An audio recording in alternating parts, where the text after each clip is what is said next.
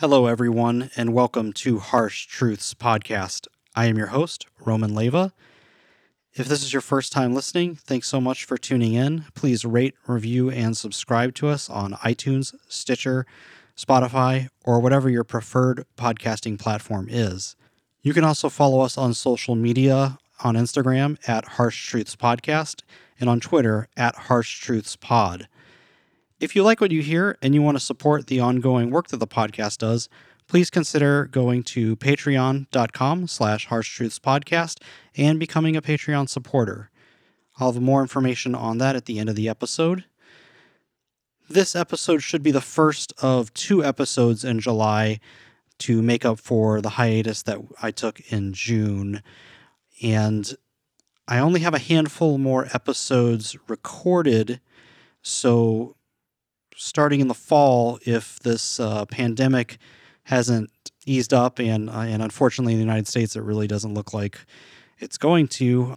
I'm going to have to get a little creative with the episodes. So so bear with me, and I'm sure we will find a way to keep you entertained as uh, we continue to deal with the COVID 19 pandemic.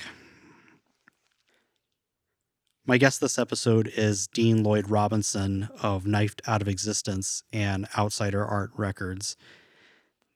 Dean was in the United States right before the travel bans went into effect, so I was glad to sit down with him and have the conversation that follows.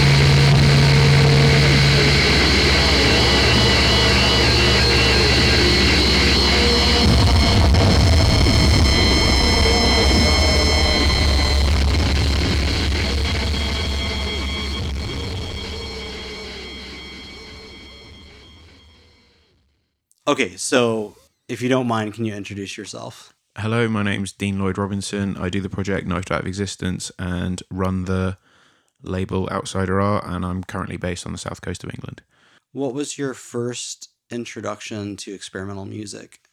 So I was recording for a like MySpace grind project with a friend I went to school with. I went over there and he had been to a record store in London like the weekend before or something and had brought back like a Merzbow anti wailing comp, and he played me that, and I was like, wow, we could totally do that now. So we recorded a noise track instead of like the grind thing we had planned, and there that was the, yeah, that was the my first time. I think first time properly hearing noise and first time trying to make noise as well. Okay, and you were how old? I was at school before I went to college, so it'd have been about 15, 16, around that kind of age. And you were doing, you said you were doing like other extreme music projects at the time? Yeah, so he was, he'd got mad into ag- agoraphobic nosebleed. And I was like, yeah, I'll come shout over your your electronic blast beats. So yeah, that was kind of before I'd properly started playing in bands. I think I yeah, I think I tried to do some metal bands with people around that kind of age, but it was before I really sort of got into punk and hardcore and started playing shows regularly. Do you remember what initially drew you towards heavier music? I think it's just that it's always been that kind of I think that lots of people have that sort of oh I've heard this thing like what's more extreme than that what's heavier than this what's yeah just continuing down that rabbit hole to find the next kind of extreme thing and I guess I guess certainly as I got older the kind of relationship with sort of like negative feelings and heavy music that people have is sort of what kept me interested and like the sort of the ethics and everything involved kind of yeah drew me towards that i guess yeah. The usual sort of needing an outlet and wanting to find like-minded people and that kind of thing is yeah what continued to draw me to it. Was there a lot of music around when you were younger? For me there was no no real music around in my house. So initially I just was drawn to music because uh, it existed and I could listen to it. Yeah, my my dad was a vocalist in a band. So yeah, so like my first musical experiences will have been going to see see him play and he was really into music. So yeah, a lot of my first introductions to music, yeah, were in my childhood and yeah, through my dad. So yeah, there was a lot of music growing up. I know you live on the south coast of England now, but were you did you grow up in that area or So I, I grew up on the south coast, but in a different part of the south coast. So I was born in Poole, which is a small small town just outside of Bournemouth, and I now live in Brighton, which is about two and a half hours down the coast. So I don't I don't live where I grew up, but I still live in geographically relatively similar area. so you meant to record a agoraphobic nosebleed style project and you ended up recording a noise track. Was it just kind of full steam ahead from there? No, absolutely not. That kind of happened. I was like, that's cool. And then around that time is when I discovered like Black Flag and Minor Threat and got really into sort of that kind of like 80s US hardcore thing. And then my best friend at school, Tim, was like totally obsessed with the same kind of thing. And then from sort of that point, it was kind of me and him becoming totally obsessed with punk and wanting to do that. And then we started a hardcore band and then ended up doing a more kind of like grindcore power violence sort of band. The noise thing happened and then the punk obsession happened and then hardcore punk led into power violence and that's that's what consumed my life for yeah, the next few years, certainly until my early twenties. And then and then when I was in a power violence band I started doing noise in the band and then when that band ended is when I went really full force with noise. So it was kind of like did the noise thing, got more into punk, and then power violence led back round to noise, and then noise became the the overriding thing. I know because I have s- sort of a similar background in that like hardcore was my entry point into noise and me actually playing around with noise came a came a little bit later than starting to listen to noise but it was primarily motivated by I wanted to do something where I didn't have to deal with my bandmates. Not that they were they there's some of them listened to it not that they weren't lovely people but it just I wanted to be able to do something that was self-contained and that I could be responsible for and didn't have to put that responsibility on anyone else or rely on anyone else to to share that responsibility during this time when you were focused more on hardcore and punk and power violence were you still listening to noise Yeah, so it was sort of running parallel to when I was in the power violence bands. There's three people I met in Bournemouth that were basically key to me developing in noise and going to see those guys. And I met them all at shows in Bournemouth and like two of them through playing in punk and grind bands and stuff. So Adam, who does Deadwood, Tom, who does who did Content Nullity, now does Mollusk King, and then my friend Lee, who did a project called Cliff Bastard and Mylar Blackout.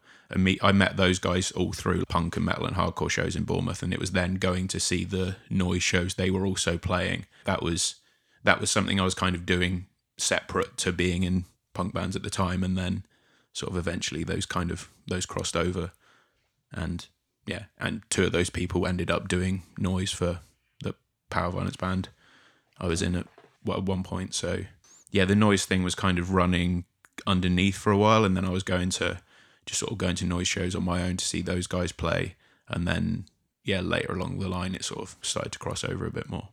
so how long did it take you from playing noise kind of as like a uh, an element in your band to doing noise by yourself and playing shows and and doing releases I think the first cassette I did with Knifed came out in 2012, and I remember it was released at an all that my Power Violence band was playing, so there was a little bit of a crossover. The first, I kind of take Knifed really sort of starting from the the first time I played live and the first time I toured, which was March 2013, and the last gig of the Power Violence band I was in was also in 2013 at some point.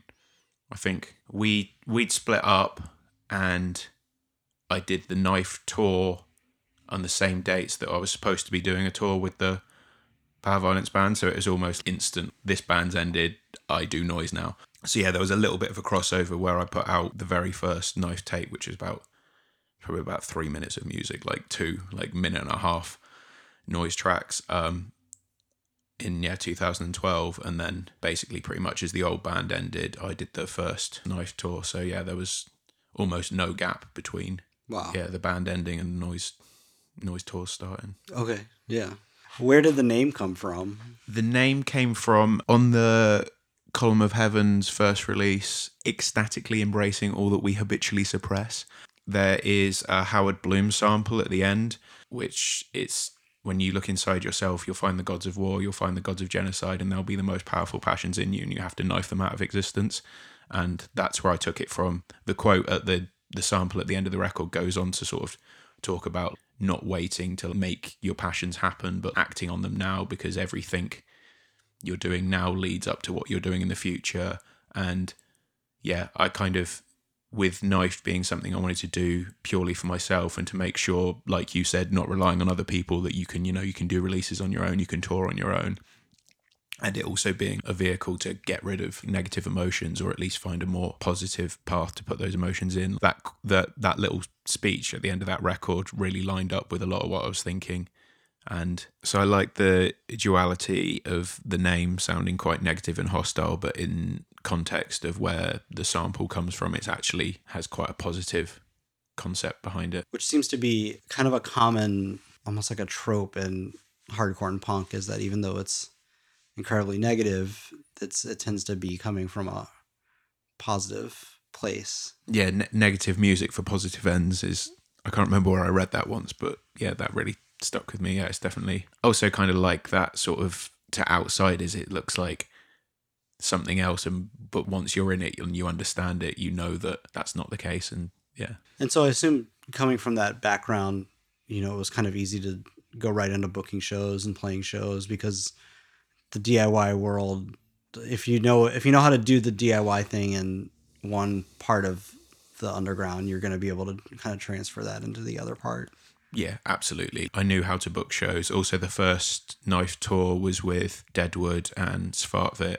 Svartvit's the same age as me, but had been has been doing noise a little bit longer, so he kind of already knew. In fact, at that point in his life, he was a maniac for booking shows. He, played a noise show on Christmas Day once. so, like, that's the level of tour booking he was capable of. And then also, Adam from Deadwood is a bit older than me and had been doing labels and noise and stuff since the 90s. So, he knew that. So, yeah, I kind of had my my punk booking knowledge combined with somebody who was, yeah, just booking shows like a maniac and somebody who had been involved in stuff with years. So, yeah, it was yeah, booking the first tour was pretty easy. When you started recording for Knife, did you have concepts that you knew you wanted to explore or did it just kind of come naturally? I feel that the yeah, sort of the idea of it being a vehicle to for like a healthy expression of negative emotions, that's kind of always been there. But I think as I did the project more and stuff, the themes and the ideas and stuff became more refined. And I kind of now know sort of what definitely is sort of like a knifed idea and what suits the project. So, yeah, I'd say that there was the sort of basic premise of the project going in was there, but as I've sort of grown up and done the project more, it's kind of sort of just cemented what I'm going for yeah, the ideas have always been there. They've just evolved and become uh, more focused, I guess. Let me backtrack a little bit. Yeah. Do you remember what exactly drew you towards noise? Yeah, I think there was. I think it was kind of a similar thing that drew me towards punk. With punk, it's like here's three chords, start a band, and noise. It's like here's no chords, do it on your own. It's kind of that sort of attitude of not needing the sort of traditional skills or whatever involved with music, but still being able to create. I think being able to do something without the sort of the traditional skills involved in working that kind of areas. I really like that idea of it being sort of something anybody could do and that it wasn't I don't know there wasn't gatekeeping by sort of ability or skill or whatever. I went to a grammar school and it was very sort of have good grades, be a good musician, be a great rugby player and stuff.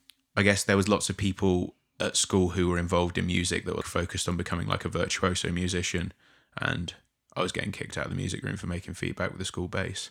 So it's I guess the kind of because I've I've never been traditionally skilled in any kind of music. Like I tried to play bass when I was younger, and I still kind of like play guitar a bit, but I'm not a good musician in any kind of traditional sense.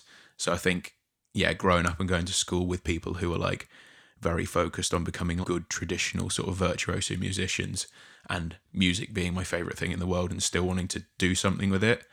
Yeah, noise as a means to make music without yeah, requiring the traditional skills is really what drew me to it. Sort of went a lot of the first noise shows I went to were lots of kind of like sort of artier noise and like drony kind of noise and stuff. And then with the punk thing, I was like, I really want to do something that's like this with vocals over the top. And then obviously very soon discovered that's basically what power electronics is. Initially, I was like, oh, this is really cool. Imagine if you had this this kind of noise thing, but you had still had sort of the vocals like you have in hardcore and stuff. And then I was like, oh, that that is something that very very much exists. For a small moment, I thought I invented power electronics. I think that most people that I know that come from that uh, you know our shared background that are into noise, it's just it's sort of the logical step. Yeah. Especially if what motivates you to be involved in punk and hardcore is the unconventional nature of it. I mean, what's Yeah. more unconventional than saying not just saying fuck your corporate rock, but actually just fuck your instruments altogether. Yeah, like, absolutely. Fuck any uh, you know song structure or Yeah. anything. Yeah, if there's no authority but yourself, why should there be a musical theory authority? Like, Right. Was there a point in your in your life early on where you realized that that you were drawn towards unconventional music and and kind of an unconventional lifestyle? Was there like a moment where you said, "Oh, I'm I'm going to be an outsider," and that's just kind of I, I don't know how to go from there, but but yeah, was there a moment where you realized, "Oh, I'm drawn towards things that not everyone in my universe is drawn to"? Yeah. Um I mean, I remember when I was growing up really little, I just just didn't like being like other people. I I, I remember my mum buying me a shirt and then absolutely loving that shirt and then seeing a couple of other people in town wearing that shirt and I was like I don't want to be like them and not wanting to wear the shirt anymore. And then I guess yeah, when I was at grammar school, I think was kind of when I really sort of realized kind of how much of an outsider, yeah, like you say, that I felt because, yeah, I went to an all boys grammar school, which was very, very focused on academics and sports and stuff. And I'm dyspraxic, so I've got no coordination. Like sport and like my, like my muscles in my legs are too short and stuff. So sports was never a thing for me. And yeah, so I think growing up in this all male sports focused environment when I was no good at sports and then outside of school a lot of my friends were female and my mum and my sister and my mum's a child childminder so I grew up in a childcare environment so I think a lot of what was going on at school wasn't necessarily didn't fit in with how I felt outside of school also I guess I think I was probably I was probably in like year 6 I think that was around the time my my nan passed away and I first started listening to Nirvana. I think looking back, that was probably my first depressive episode. Sure. And like, really didn't like going to school, didn't like spending my time doing that. And then obviously dealing with grief as well. Yeah, I think sort of around that time when I found the sort of, there was obviously in the grand scheme of things now, looking back, Nirvana is not an underground band, but Nirvana wasn't on the radio in the UK at that time, or certainly not mm-hmm. any radio stations I was hearing. So it felt like something more separate that lined up more with what I was feeling. So yeah, yeah. I guess when I was in year six and I lost my nan, and then sort of turned to music to help with that grief was sort of the first time of feeling like things weren't wrong and I didn't fit and things I wasn't happy about things. And then I think yeah, going to a a rugby obsessed all boys grammar school really crystallized that I was not not uh not like everybody else I went to school with. With that being said, did you experience uh, like bullying in school or? Um, never like physical bullying. I incredibly lucky to have got through that school with never being beaten up. I'm super lucky for that. But um, I had long hair, and that was just enough for like every other boy to shout something at you walking down the corridor. So yeah, yeah, I was never physically bullied, but walking between lessons, there's no way I would walk from one classroom to another without somebody yelling an incredibly witty remark about the fact that my hair was longer than other people's. Also, one of our head of years was probably the biggest bully I had was one of the teachers who was he was like the head of rugby and he was also the head of our year. And yeah, if you weren't one of the rugby kids, he didn't have time for you. So yeah, verbal bullying but not physical bullying. A lot of times when younger people start to veer off the normal path that society offers us, one of the first points of resistance we meet sometimes even before we with the outside world is just in our home life how did your family take you taking a turn off the the beaten path I mean, I guess because because I'd grown up with music, I was always grown up into a lot of the music my dad was into. Like me sort of being into music was kind of expected. I was into rock and like Jimi Hendrix and the Doors and stuff from a super young age because that's what I was exposed to. So yeah, I guess at home to my parents it probably just seemed like, oh, he's into rock music, so he's now going getting into more rock music. So yeah, my parents were always super supportive of me being involved in music and stuff. So because I know that obviously lots of people growing up, it'd be like, oh my god, why are you growing your hair out and listening to this devil music or whatever. so like, but that wasn't yeah, that wasn't the case at home. Just because I guess yeah, me being into rock music had been a thing since I was like six or whatever. So right right yeah, there wasn't yeah, there wasn't too much resistance at home about it. I don't think. i i know that with most if not all of all of your releases you take care of the artwork was that something that developed out of kind of just anyone who books a show eventually has to make a collage for a flyer or was that like something you did as younger because I, I used to think that my tendency towards making visual art came from punk and hardcore but then fairly recently it was brought to my attention that i definitely made a collage when i was in middle school that got me in trouble because it was it was for the art, middle school art class uh, i guess that you'd call it year six actually funny Right. enough and I had done a collage with a bunch of pictures from a war magazine, like a magazine report on war, and threw red paint over it. And I got sent to the office and like to sent to the school psychiatrist to see if you know what was going on at home. And it, I don't think it had anything to do with my home life. I just think I was kind of drawn towards the the morbid nature of it or something. But my dad reminded me of that, and I was like, oh yeah, that I definitely made a fucked up collage when I was like a kid. So didn't start with punk. But for for yourself, do you remember when you started doing uh, visual art? That's just that's that's amazing. That's such a good story. Have you still got that collage? No, I definitely don't. Oh, um, I was going to say that should definitely be a tape cover if you did. But um, yeah, I think the idea of collage just as a concept has been buried in my head since I was little. Because do you get Argos over here? Argos? Yeah, it's like a, a shop where everything's in a catalog and you pick a number from the catalog and you take the number up to the till and you No. Okay, so there's this shop in England called Argos where there's these catalogs and it's like toys and jewelry and like homeware and that kind of thing. You go into the shop, you write the number in the catalog, take the piece of paper up to the till, and then they get it from Outback and bring it to you.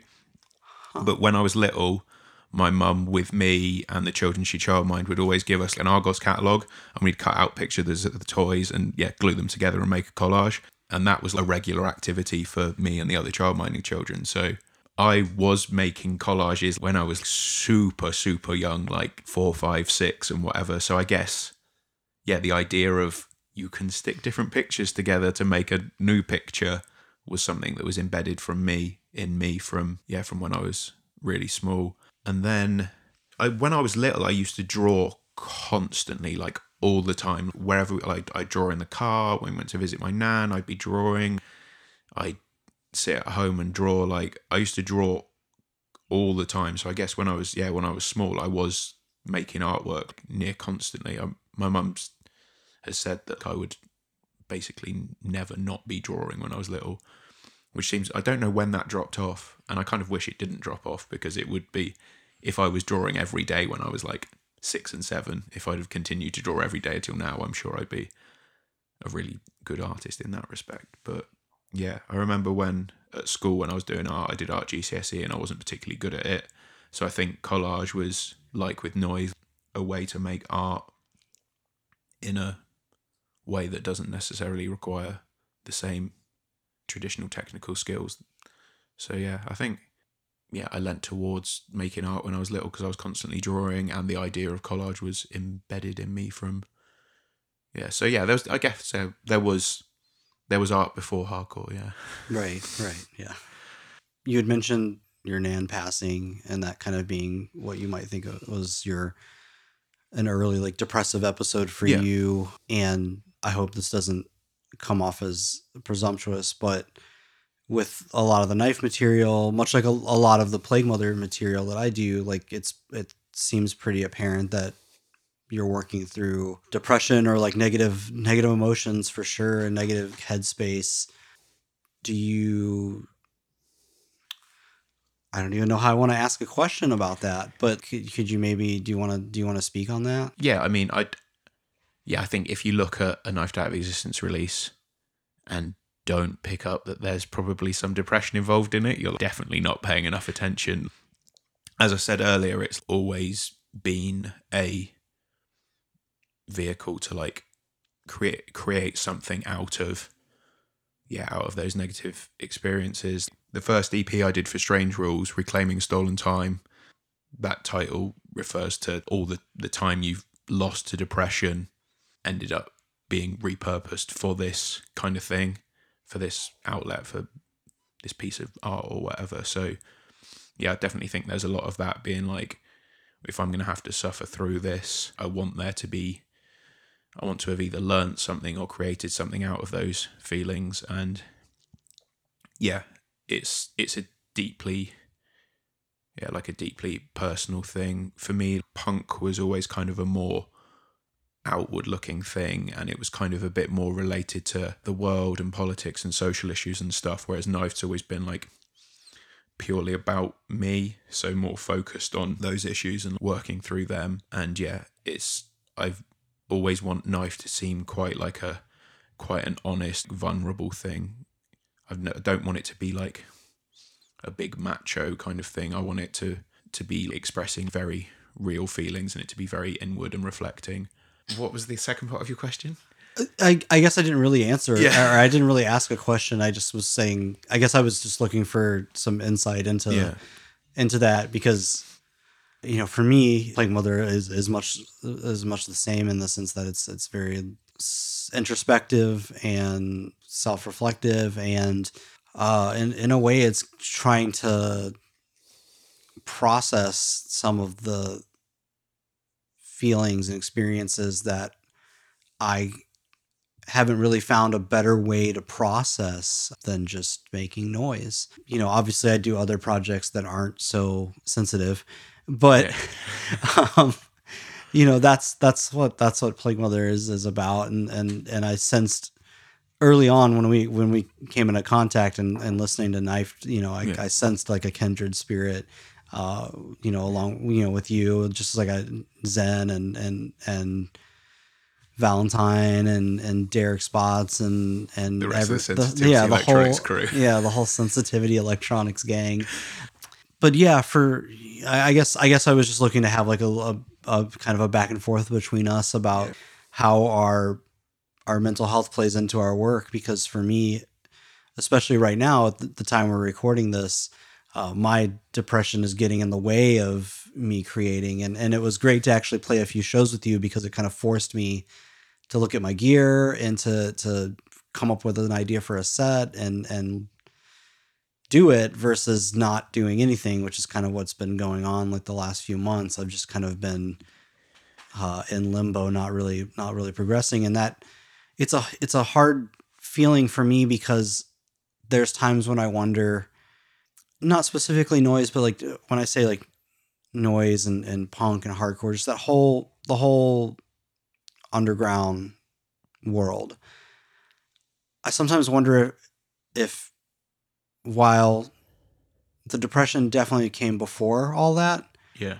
if i'm not s- just still depressed because of it in the sense that am i Keeping yourself in that f- frame of mind to keep creating. right Yeah. yeah Yeah, And- it's, there's there's definitely that.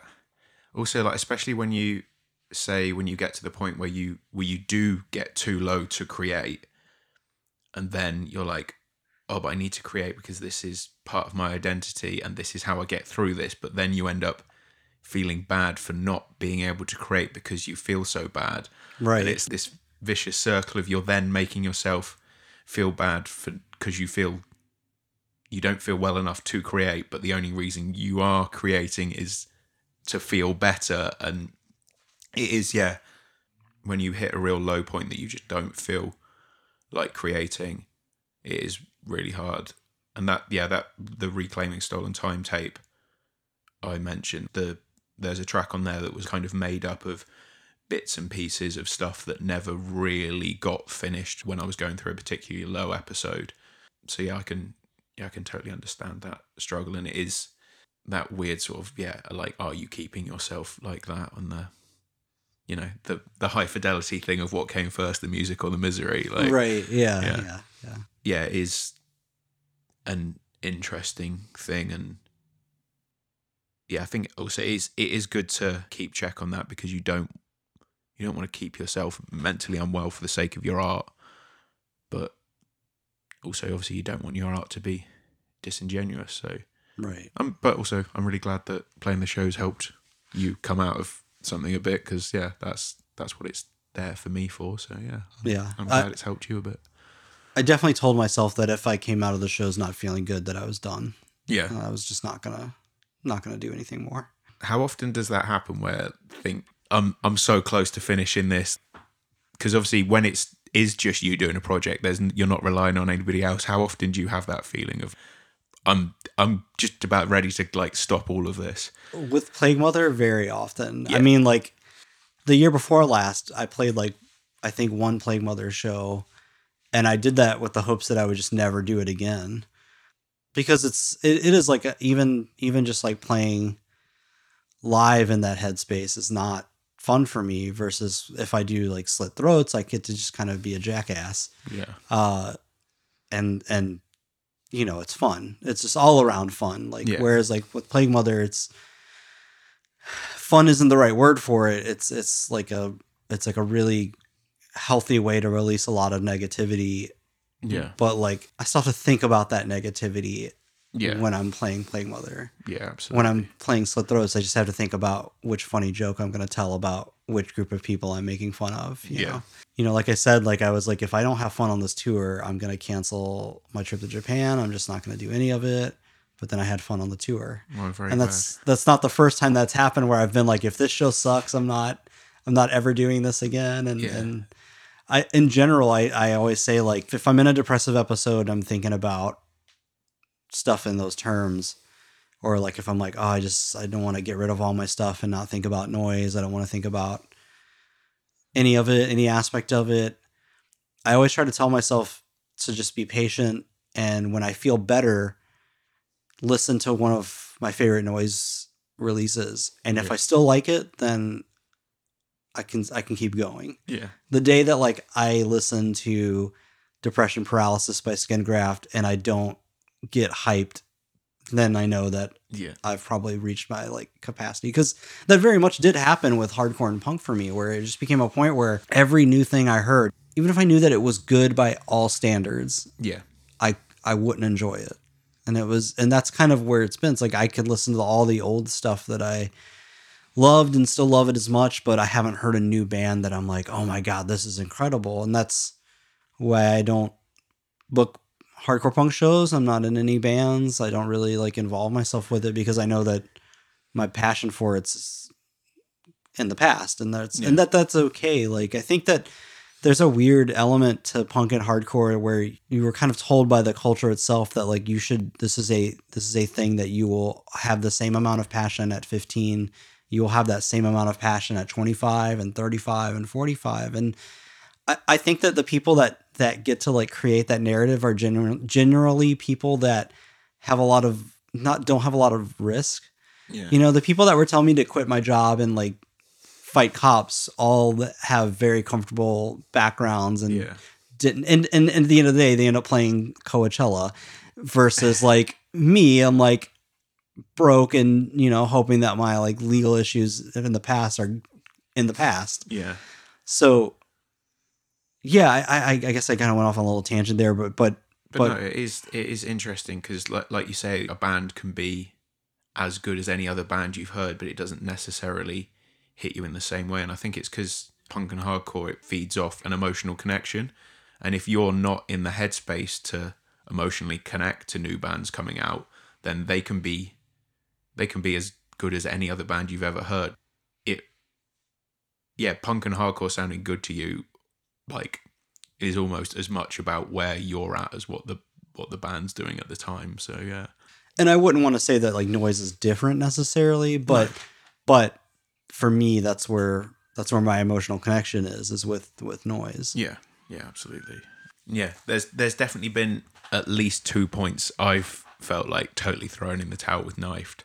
I booked two tours really close together, and one of them was with Wet Nurse, and my car had broken down at the start of that tour. I'd missed the first date, and I'd had to get a new car to like drive the rest of the tour, and I was just like, this is enough. And then I did in September last year. I did my first tour where I was just totally me on my own, no other acts on the tour. And I got stuck in traffic, and it took me seven hours or something to drive to the show. Three of which were just sat on the motorway on my own, not moving in the car. And it was like it was a really sunny day, and I was like, "This is my holiday I've taken from work. This is like nobody is making me do this for my own enjoyment. I've take voluntarily taken off time off work, and instead of being with my girlfriend or having coffee with one of my best friends, I'm sat on my own in a not moving car on the motorway. And I was just like, is is this what I want to do? And then after that, I played uh, Double Dot Bash, a festival in Reading, and it was joint best show I played that year. And I was just like, oh my god, this is incredible, and like that all totally went away. But when I was sat in the car on the motorway, I was just like, what are you doing? What are you doing, mate? Why, why, why do you do this? Like, what are you achieving? Like, stop being a weirdo and go hang out with your friends instead. I feel like it's a thing too where if you have friends that aren't if your friend circle isn't confined to just the subculture, you know, if you have friends outside of that subculture, that pressure can be even more present because then you're like, not only doing this thing that only a certain group of my friends get, but all my other friends don't understand it, and I could probably be having fun with them, but here I am doing this thing for this one specific set of my friends, yeah. and half of them are you know like not even going to show up because like they have too much social anxiety or whatever Yeah, yeah. so so yeah like I, I see that like if it's that delicate or not even not even it's just a real balance between between being in love with something that is so obscure and and niche and trying to exist in a world that doesn't understand it Yes, yeah, it, feels all encompassing and like detrimental to your life at some times, but then I feel when the moments do pay off, they pay off so much and it you get a real sense of satisfaction knowing this thing you've created out of negativity has been like well received and you've connected with people over it. Yeah, for me the like the payoffs when they do happen, even if they are sometimes incredibly irregular and there is those moments that really, really make it worthwhile. Yeah, absolutely. I mean, the friendships that I've made through through this are Yeah, I mean, I'm- friendships I wouldn't I'm have. sat in your house on the other side of the world, yeah, like exactly. that, which wouldn't have happened otherwise. So, yeah, yeah, a friend of mine, Zach, who I play in a band with, and he's a really good visual artist as well. We spend a lot of time because I think we're both people who are like rapidly getting older, having grown up in punk and hardcore, and have sort of gone off and done sort of slightly different things. Like I'm doing noise, and he does visual art as like our main focuses. And lots of the time when we talk about feeling bad and like handling depression and stuff, it's just like, yeah, but I don't know how people who didn't get into punk handle this right. because yeah. like even if you're not doing punk he makes art and does zines and like that's his outlet which obviously that comes from punk and now like still finding these ways to handle your feelings that are essentially ideas that were introduced to you by punk yeah when you talk to a quote unquote normal person about handling their feelings and it's like wait just just just write a new record and go on tour but if they're not making music or they're not making art it's like trying to yeah i don't know how people figure out their life without having that sort of that focus, even if that focus is detrimental and annoying right times. yeah yeah One- thing that I noticed pretty early on in, in getting to know you is that you play a lot of shows. More than most noise artists play you go on tour very pretty regularly and and Every day play if I could. yeah yeah yeah. So there's multiple factors i would imagine. There's probably a like you can tour england the amount of space physical space you have to cover to play like a dozen cities in the uk The, is is like there's not a dozen cities in the united states that are that close together that we could could successfully do that here yeah. but the weekend we did, we could have driven from the south coast of England to Scotland and back, and then Right. probably most of the way back to Scotland. Right, Like, and in that time, we did three cities here. Like, right yeah yeah exactly so i guess that would be l factor in you in you playing as many shows but it's still i mean i don't i, I don't think of a lot of of uk artists that are that are playing nearly as many shows as you. And i, I like i said like i think you're one of them as, as far as like as noise goes like one of the most regularly touring artists that i can think of. Where did that come from? Because like a lot of people don't even bother to play live. Yeah, I guess there's there's I think there's two main factors. Of the fact that like I said the project being like this outlet for like never negative feelings and it being quite cathartic. So me I regularly want that cathartic experience of playing live. Also punk bands tour constantly. My old band we went on tour for 2 months straight. Mm-hmm. And just because I wasn't playing punk anymore, it never occurred to me that I still shouldn't be playing hundreds of shows yeah, I guess wanting that catharsis and it just having been drummed into me that you play live all the time, like you put a record out, you go on tour, and also, you know, like you say, like the friendships you forge through this. I there's so many people that I consider really, really good friends who have helped me through stuff, and I've helped them through stuff that I probably only ever really see at shows. So if I'm not going on tour, I'm not going to get to see so many people that like, I really value. So I want to see my friends. I want that cathartic experience, and it's just never occurred to me to not go on tour. Right. Usually I don't get into this territory with the podcast because I I don't know why, but playing live and, and noise, a like playing live noise and playing noise at home, like if you do if you play live more, you realize like certain things don't work that worked in the home setting. Mhm. Especially with people that do vocals, they learn that really there's like the stereotype of bad power electronics set where like the microphone's just feeding back and you can't actually hear anything because they've only ever done it at home and not on like a live setting. So I would imagine for for someone who does incorporate like vocals in their project, you've probably had to like fine tune like the way the way you present your project live. Yeah, absolutely. And also, I, I feel that doing it doing it live has always fed into the recordings. Like generally, I'll sort of work something out at home, then I'll play it on a tour, and then what it's been adapted to live is how it'll end up on the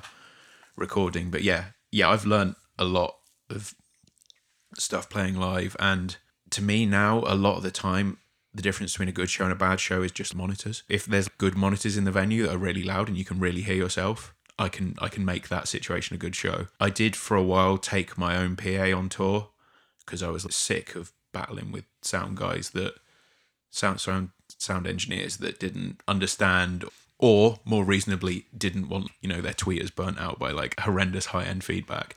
But yeah, yeah, the set you've practiced for hours and hours and hours at home on headphones when you play it live through a PA first time and then a contact mic that was a subtle scraping in the background is now bleeding feedback all over everything. Yeah. Yeah, something that yeah sounded good at home can sound awful slash inaudible. Yeah, I've definitely learnt a lot of stuff playing live, and yeah, taking my own PA on tour for a while was was a really good idea. Though I did have one show where the sound engineer insisted on miking up my PA, and then having me turn it down so low that there was no mic feedback, and that was such an annoying experience. So it's like even there was points where it's like even if I have my own PA, I'm still going to encounter problems doing this thing Sure. live. Shame Cup 2020 preview for everyone. Speaker heroes is definitely a category. and it's Oh. exclusively like these people that want to protect their PA speakers. You signed up for a noise show, buddy. You uh, you're losing them tweeters tonight. Yeah. oh. That I'm just I'm just going to talk about that one show in London where the guy mic'd my PA up because it made me so angry.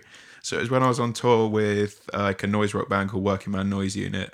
Their bass player Dom's like one of my best friends. So we were alternatively doing a set where it was a solo knife set one night and then a knife set with him playing synth.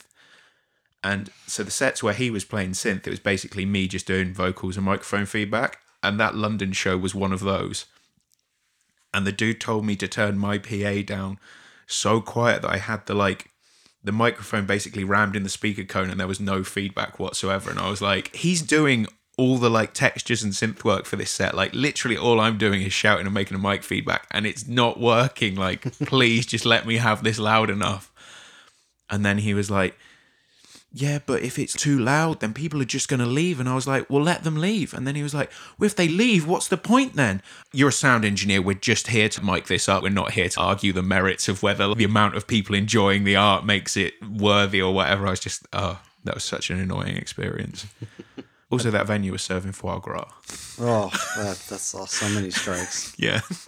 this this one show I played in Cleveland at a club called the it's called the Foundry now. Years and years ago, it was called the Blind Lemon. I I saw Converge play there one time, and Jacob Bannon threw the monitor through the the loading door uh, during their set. I played the show, and the guy who was doing the PA was just a normal sound engineer, not at all prepared for noise, and he like had the sound so compressed and so low that I literally, as I was playing, just started talking over it. And it was it was actually the last show I played in Cleveland before I moved to Milwaukee years ago. So I was literally talking and telling my friends goodbye and how much I was gonna miss them as like my like wall of noise was just low enough that like they could hear me without me having to shout. It was uh Have you got recording of that show? No, I know I know Because- there used to be a video of me like talking over the Because telling sound. your friends how much you love them over a, a quiet noise wall sounds like the best sensitivity electronics yeah, release. yeah. I I know there's definitely a video somewhere. Maybe I'm glad that it doesn't. It's not readily available. Uh, I could feel. I feel like it would be a some kind of meme that would shame me. Was was the throwing the monitor through a door the the same sound engineer? Was that a response to that same person? I don't or- think so because that was Oh. like ten or twelve years before Oh, that. so I was going to say at least you could have known like that. the limits of what I could get away Yeah. with. Yeah. No, I did. I I remember like as it was as I was playing that set, I was like, man, I saw a guy throw a speaker through here, and I'm pretty sure they came back and played that same venue again. yeah. I wonder what would happen. Me knowing that I'd never have to play here again. Yeah, I'm trying to think of other bad. I mean, I've had a number of bad sound guy experiences. The sound guy at Summer Scum last year sucked so much. I, Uh, saw internet complaints about that. Yeah. Yeah. Oh man. I hope he never does sound for another noise show ever. And I hope he's listening to this. Fuck you, guy. um so we, we got wildly off track. Um or maybe we stayed right on track where we needed to be. How soon after you had started doing noise did you start the label? Uh, the label actually came before Noise. Um, oh wow, okay. Yeah, so I started the label in I think it was in 2012, and the first OA001 was a Turkish power violence band called Neglected that I met on that two month tour I did with my power violence band. So yeah, the first release was yeah a power violence band, and then the second the second release was just like a sort of metallic-y hardcore kind of band from Brighton called Warwolf. So yeah, so the label started more releasing like punk and hardcore and stuff, and I think, but then I started putting out more knife stuff on the label, and then for a while when it was a bit more dormant, it was like pretty much just knifed releases and occasionally a release for my friend or like a release for something else I was involved in.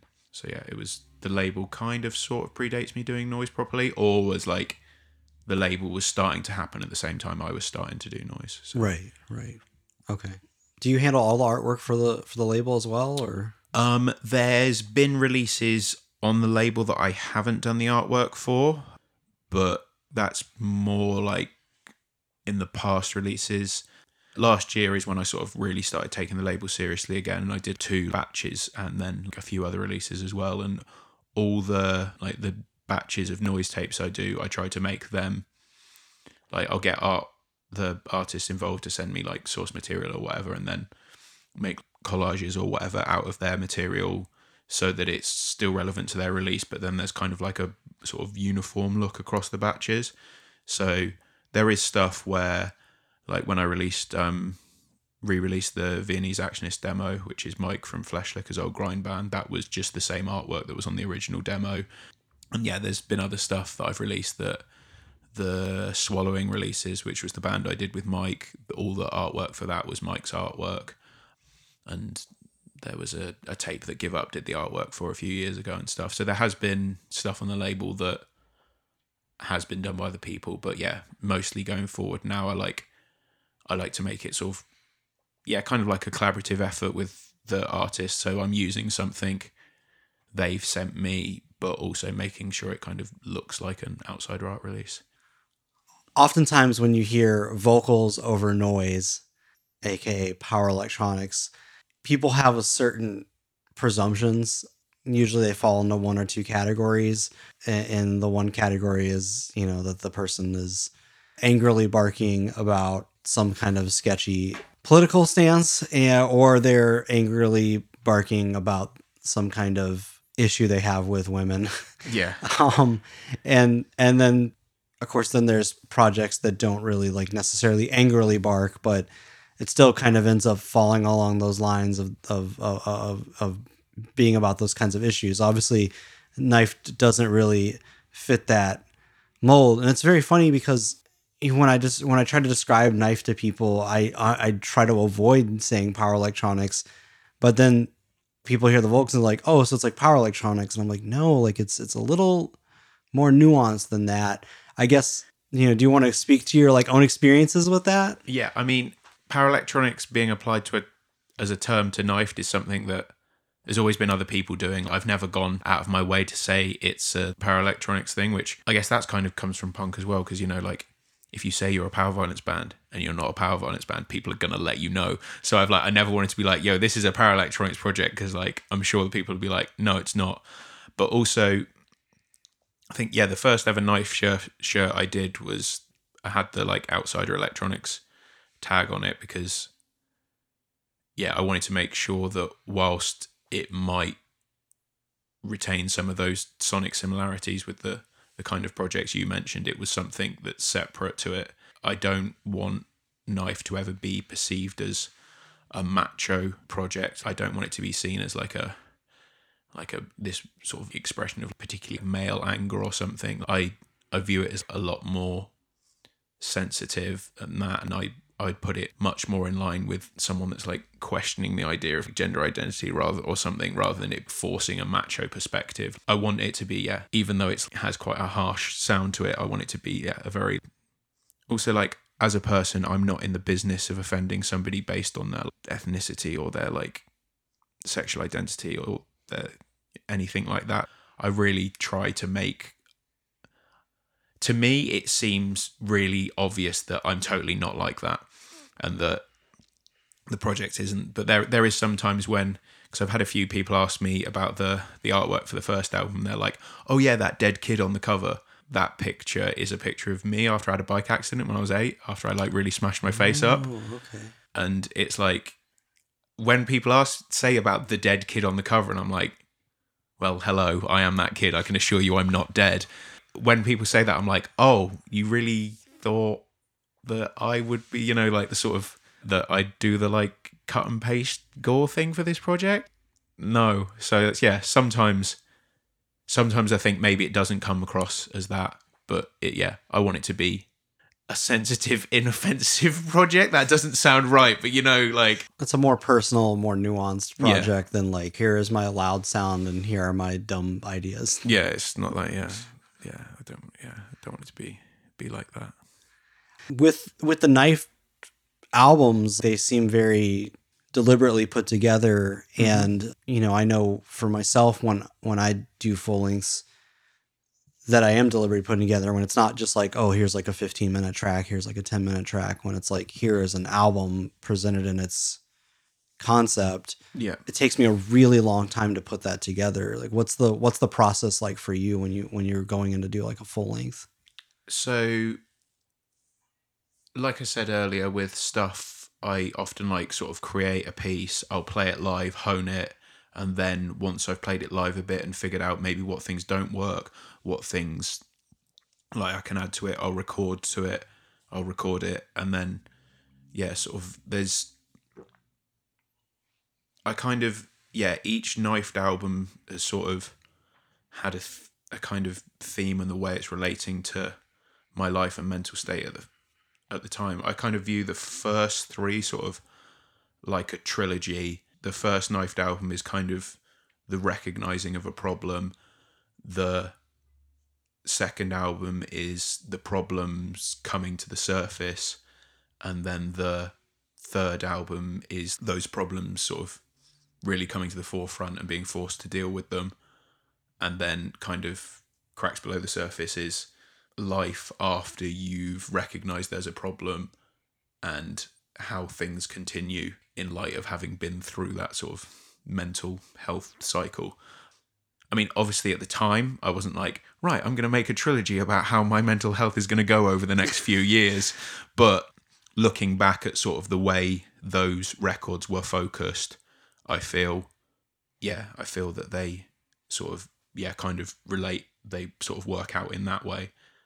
And yeah, it's it's the actually just thinking about it now. There's there's a track on the second album that's about cancer, and then on the the fourth album, which I said kind of deals with uh, the aftermath of it, the intro references some feelings I had at my uncle's funeral who died of cancer.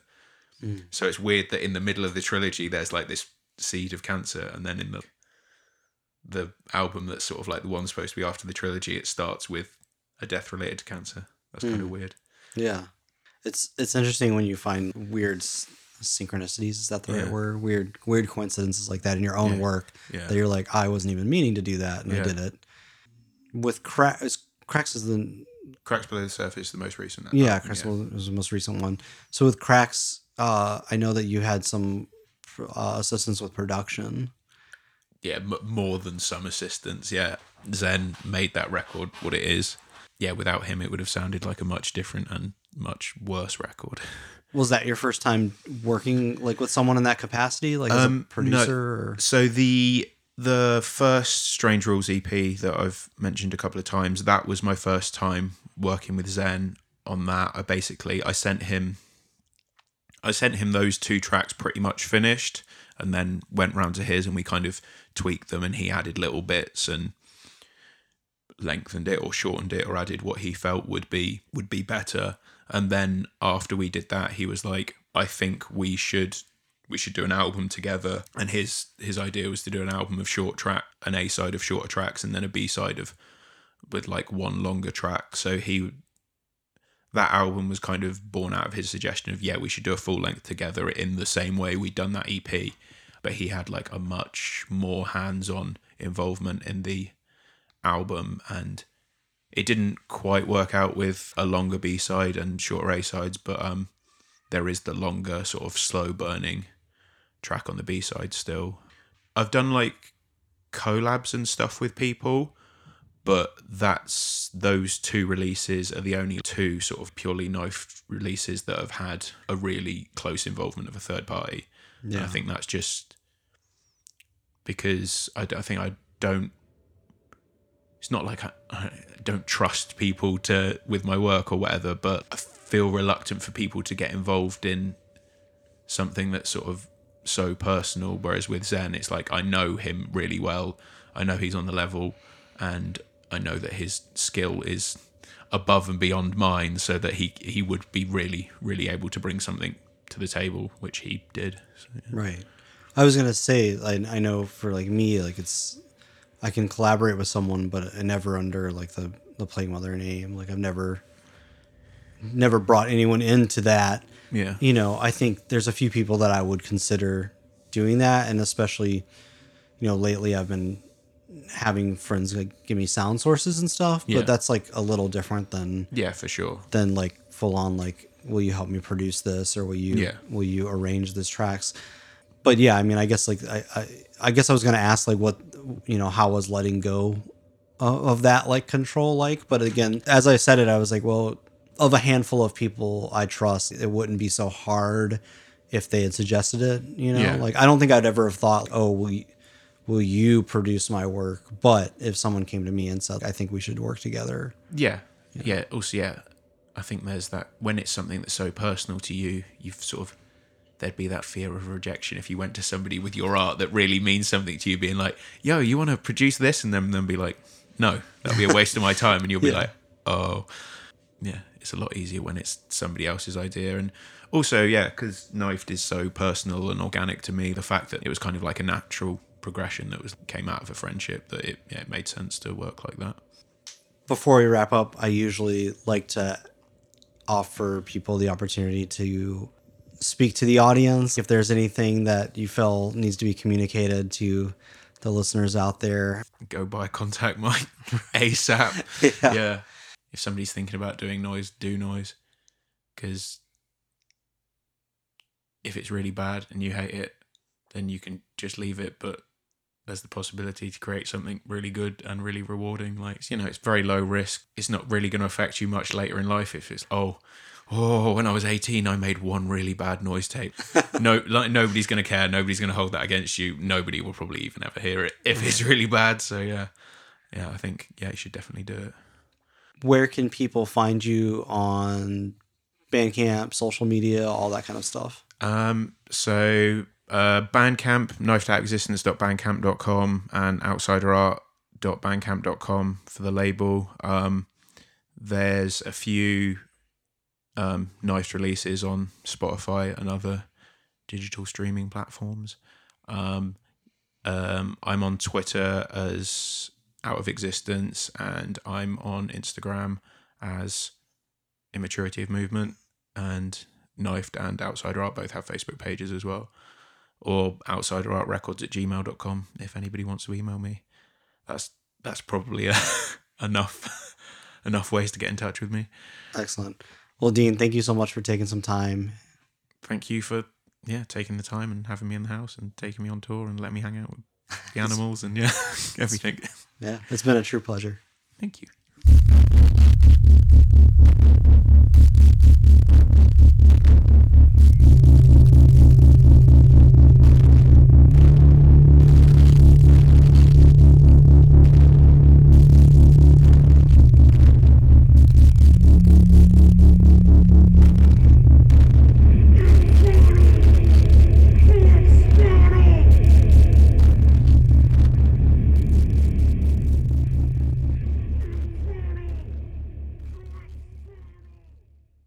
Thanks again to Dean for coming to the States on his holiday and joining me for a small handful of shows on the No Coast. I look forward to touring a little bit more extensively with you next year, hopefully.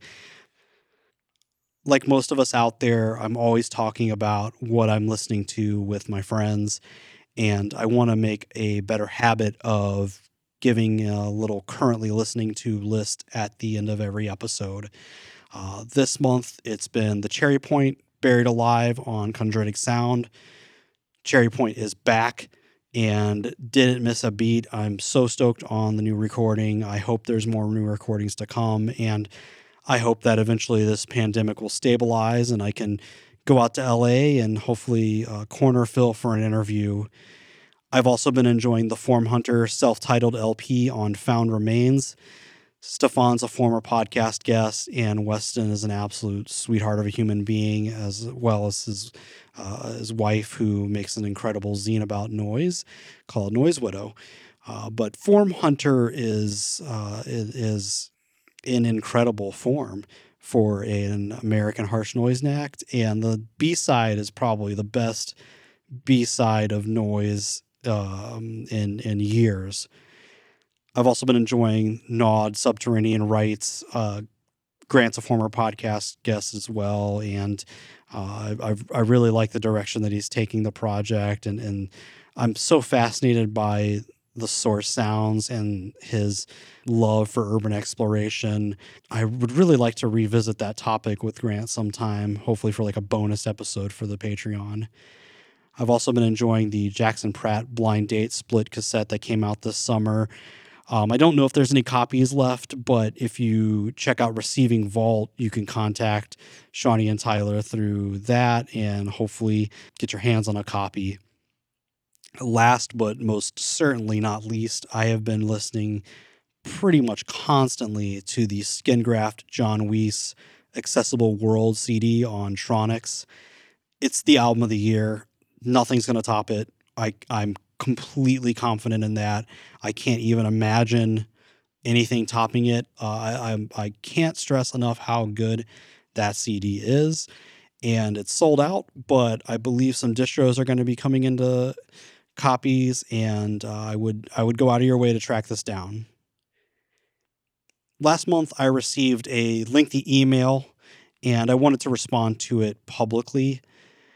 If it sounds like I'm reading from a script, it is because I wrote out my thoughts. I, I wanted to gather myself and, and make sure I didn't ramble in, in replying. And so, yeah, you know, uh, I had made a comment on the Harsh Truths Instagram uh, about people who took issue with me saying that Black Lives Matter in regards to the hiatus that the podcast took in June. And I, I, said that, you know, if they don't like it, they can fuck off back to your incel caves and go bother the special interest board or something.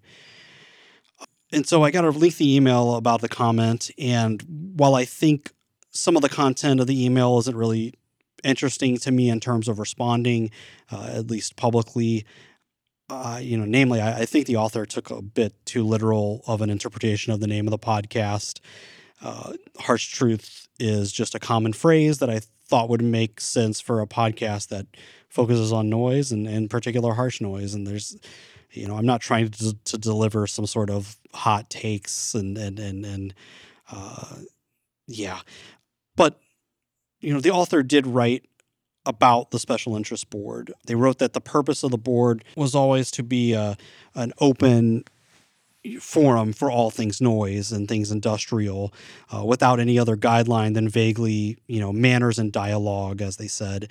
Uh, it's here and there the moderator does some cleaning but but rarely. And the author found it odd that special interest is considered to be related to incel or, or nazi stuff more than uh, it would be for any other you know element in in noise. You know those elements definitely exist on that board but you know they're not the main focus of the forum. You know the main focus is, is overall support of underground of the underground genre of noise you know a, a, place where anyone can promote their work or discuss their work or discuss noise discuss industrial without being at the mercy of multinational social media network guidelines and similar infrastructure that uh, the author felt is rendering underground culture into uh, um, you know money making machine and and a sterilized environment. You know, I've got to admit that I made that comment as as kind of an off the cuff, mean spirited remark. Uh, but I don't want to come off as altogether dismissive of the value of open, relatively unregulated forums, be it uh, online ones or, or just you know the idea of, of uh, having a, uh, the the open forum in your community, uh, you know, the the space to be able to talk about whatever needs to be talked about, uh, especially in noise music, particularly, mostly because I think that the majority of folks involved in noise are intelligent, thoughtful people that can understand the nuance of presentation that uh, on the surface could appear offensive to the uninitiated. And, and special interests absolutely serves that function rather well to its credit. There's plenty of people who aren't racist or misogynist or, or anything but just fellow noise nerds who use that forum. And I don't want to lump everyone in. Uh, like I said, I was just kind of making a mean generalization about a particular group of people. You know, at the same time, those people do exist. And, and when they decide to bemoan me while using my personal project to express my feelings on matters, I, really have nothing to say to them than if you don't like me, don't listen to me. And while Harsh Truths podcast, as my project, isn't a rallying point for those people who want to look at some of the that darker exploration and noise and say, this is what I identify with. Uh, special interest chooses to keep an open space where those people can gather. It's certainly not a sterile place, and I can appreciate that even when parts of that don't uh, appeal to me or, in my opinion, can be overall harmful to what I consider are healthy community standards, be that you know the community as a small group of noise nerds or, or larger social groupings. I, I personally prefer to affiliate and associate with those who tend to avoid those kinds of noise tropes. To be honest, um, I think, especially in recent times, that's exactly what exploration of those topics has become a, a, trope at best for most, and at worst, a way for impressionable people to feel comfortable in retreating into what is poorly, in my opinion, poorly thought out, poorly motivated, and often, frankly, just plain stupid ideas. There's a difference in art that explores the darker side of humanity and pushes the listener and challenges the listener, and art that simply dwells in mediocrity disguised as shock value and knee jerk presentations. Do I have any interest in engaging with racists and misogynists, be it the genuine or the cosplaying kind? No, I really don't. And that's my choice to make. And I can say, no, I do not want to be involved with you or your ideas. Do I personally think giving those people a forum to express their ideas is in any way a worthwhile endeavor? No.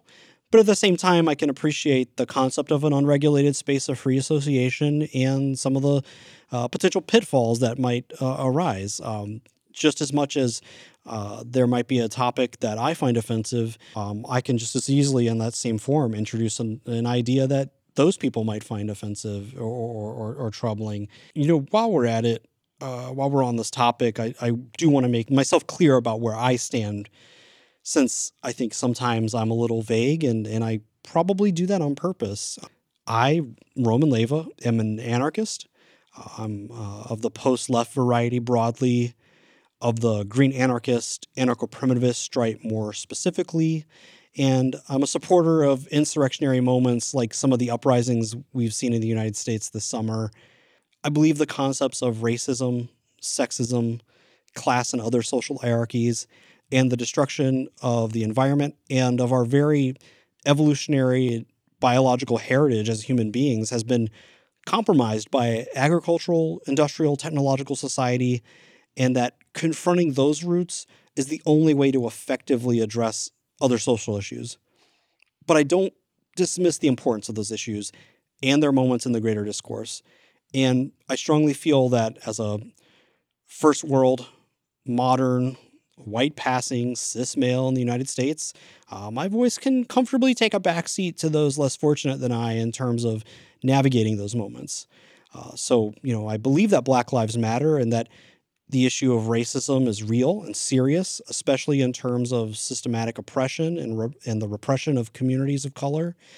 I believe that queer people, trans people, and frankly, just people in general should be able to access self determination and protection for their communities and to be able to navigate those communities as they deem necessary.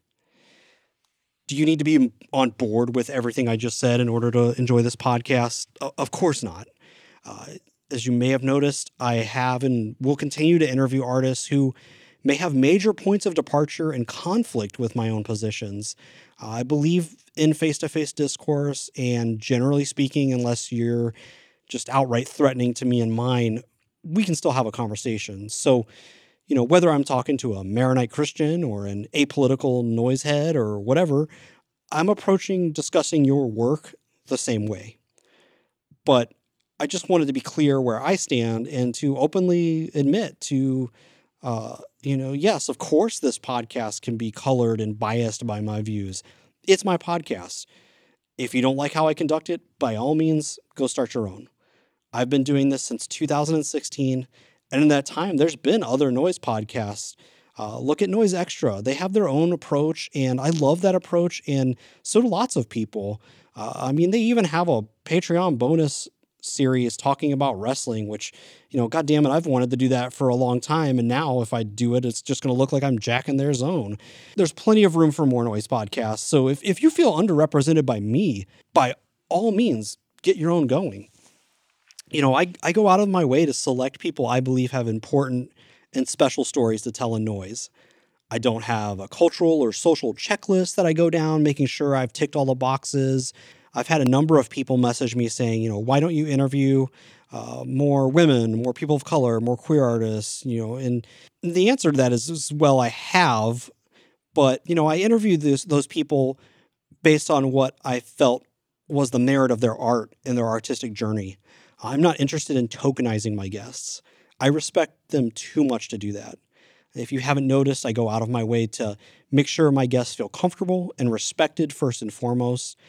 And uh, I make no apology for that. I refuse to compromise uh, on this. Um, again, you know, if you don't like it, microphones are real cheap on Amazon these days.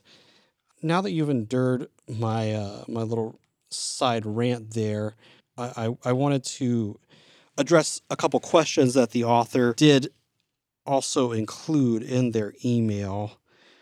I think these are questions that are worth discuss, uh, discussing. You know, they're good questions.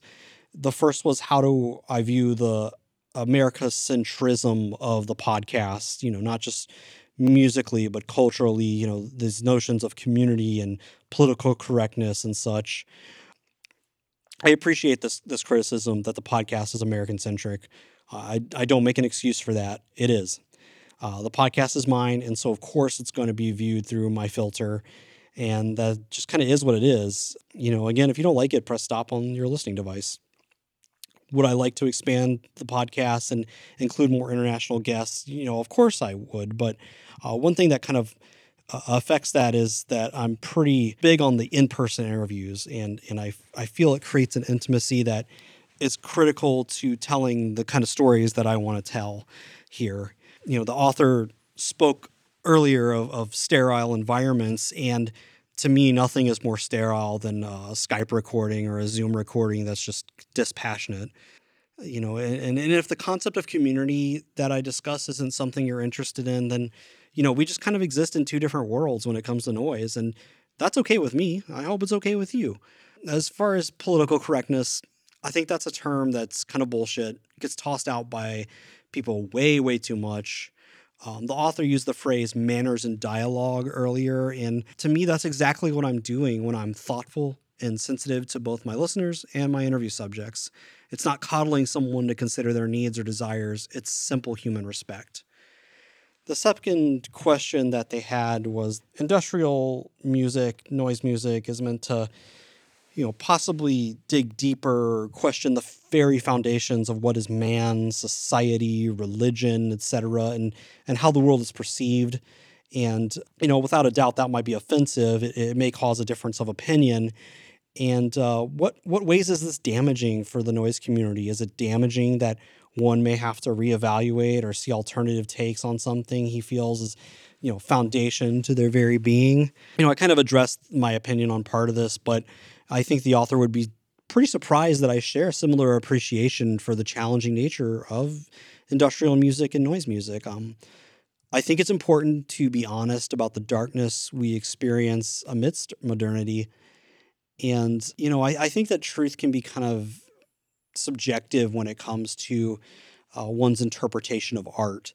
You know, I might find a noise project to have a value in its exploration of taboo, material, you know, ideas, but someone else might find it to be total garbage. Alternately, there's plenty of people that find my noise to be boring, overly emotional muck, but there's also enough people out there that enjoy it to allow me to regularly play shows and sell recordings. So, um, is it damaging to be challenged to potentially reevaluate yourself and your ideas, even your foundational ones? You know, of course not. But it's also not damaging for me or anyone to assert themselves and say, here is what I feel on this. I have thought about it. I have challenged myself, and still I will not budge. And I think that that is something that um, you might not necessarily respect, but you do have to acknowledge and accept so that's kind of where I, le- I left my response to that email. Uh, I, I hope the author doesn't mind that I wanted to, to speak on that publicly. And if you have any questions, concerns, complaints, whatever, uh, you can contact Harsh Truths Podcast at harshtruthspodcast at gmail.com or on Instagram at Harsh Truths Podcast or on Twitter at Harsh Truths Pod. If you don't want me to make your question, concern, complaint, whatever, uh, public, by all means, just tell me that you don't want me making it public, and and I will be glad to to have a private conversation with you. Uh, there's no such thing, in my opinion, as a stupid question, and uh, you know I I do believe that even if I disagree with you, that I can still. Uh, have a respectful, calm conversation with with you in in, in, debate. Thank you so much to everyone for tuning in. Uh, as I said at the beginning, this should be the first of two episodes this month. If you like what you hear, again, please consider going to patreon.com slash harsh truths podcast and becoming a Patreon supporter. For as little as a dollar a month, you can help support the podcast and get advance notice of upcoming guests. At the $5 level, you also get access to an exclusive blog and bonus episodes, uh, extra, you know, episodes uh, on different topics that might not get covered in, in the in the podcast. And you know like i mentioned maybe even a, a podcast here and there about wrestling. Uh, at the $10 level you you get all those those perks and you also should be getting a monthly digital mix made by me. Uh, i've been kind of dropping the ball on that and i'm trying to find a idea that works for me every month that i can provide my $10 and up supporters. That is fair. If any of you are listening out there and you have some ideas, please send them my way. At this time, I do want to thank my new Patreon supporters uh, Beyond the Patch, Carson Kane, Ryan Clark, Aaron Dilloway, a former podcast guest. Please visit hansonrecords.net. Uh, thanks also to David, who didn't provide a last name on the Patreon. Thank you to Travis Dodge and Port City Sound from Grand Rapids. If you go to muskegonradio.com, you can check out his show. They feature experimental artists from time to time. I've been on there a couple times, and Travis is a is a staple of the Grand Rapids noise scene. Also, thank you to Jerry Reed and Nicholas Rhombus. And for two new $10 supporters who will get a shout out every month uh, Biro, who didn't provide a last name, and hopefully I didn't butcher your first name. I apologize in advance if I did. Also, thank you to Patrick Scott for joining. And they are joined by Chad Hickman and Kingston Family Singers and Max Corp Industries, Gray Holger and Noise Extra. Also, uh, Gray runs Chondritic Sound, a home to noise artists for 17 years, and Verdant Weapons, maker of quality contact mics and noise devices. I recently purchased one of Gray's quality contact mics, and I've been enjoying abusing it, and I'm very satisfied with the purchase. So I, I do personally recommend those contact mics. I also want to thank Lynn Havid, and if I am butchering your name, Lynn, please just let me know. Also, thanks to Harrison Phyllis. Thanks to Matt Purse and Oxen Records. Please support Oxen at oxenrecords.bigcartel.com. And last but certainly not least, thank you to Logan Wells. Thank you to all my listeners and all my Patreon supporters, and we'll catch you next time.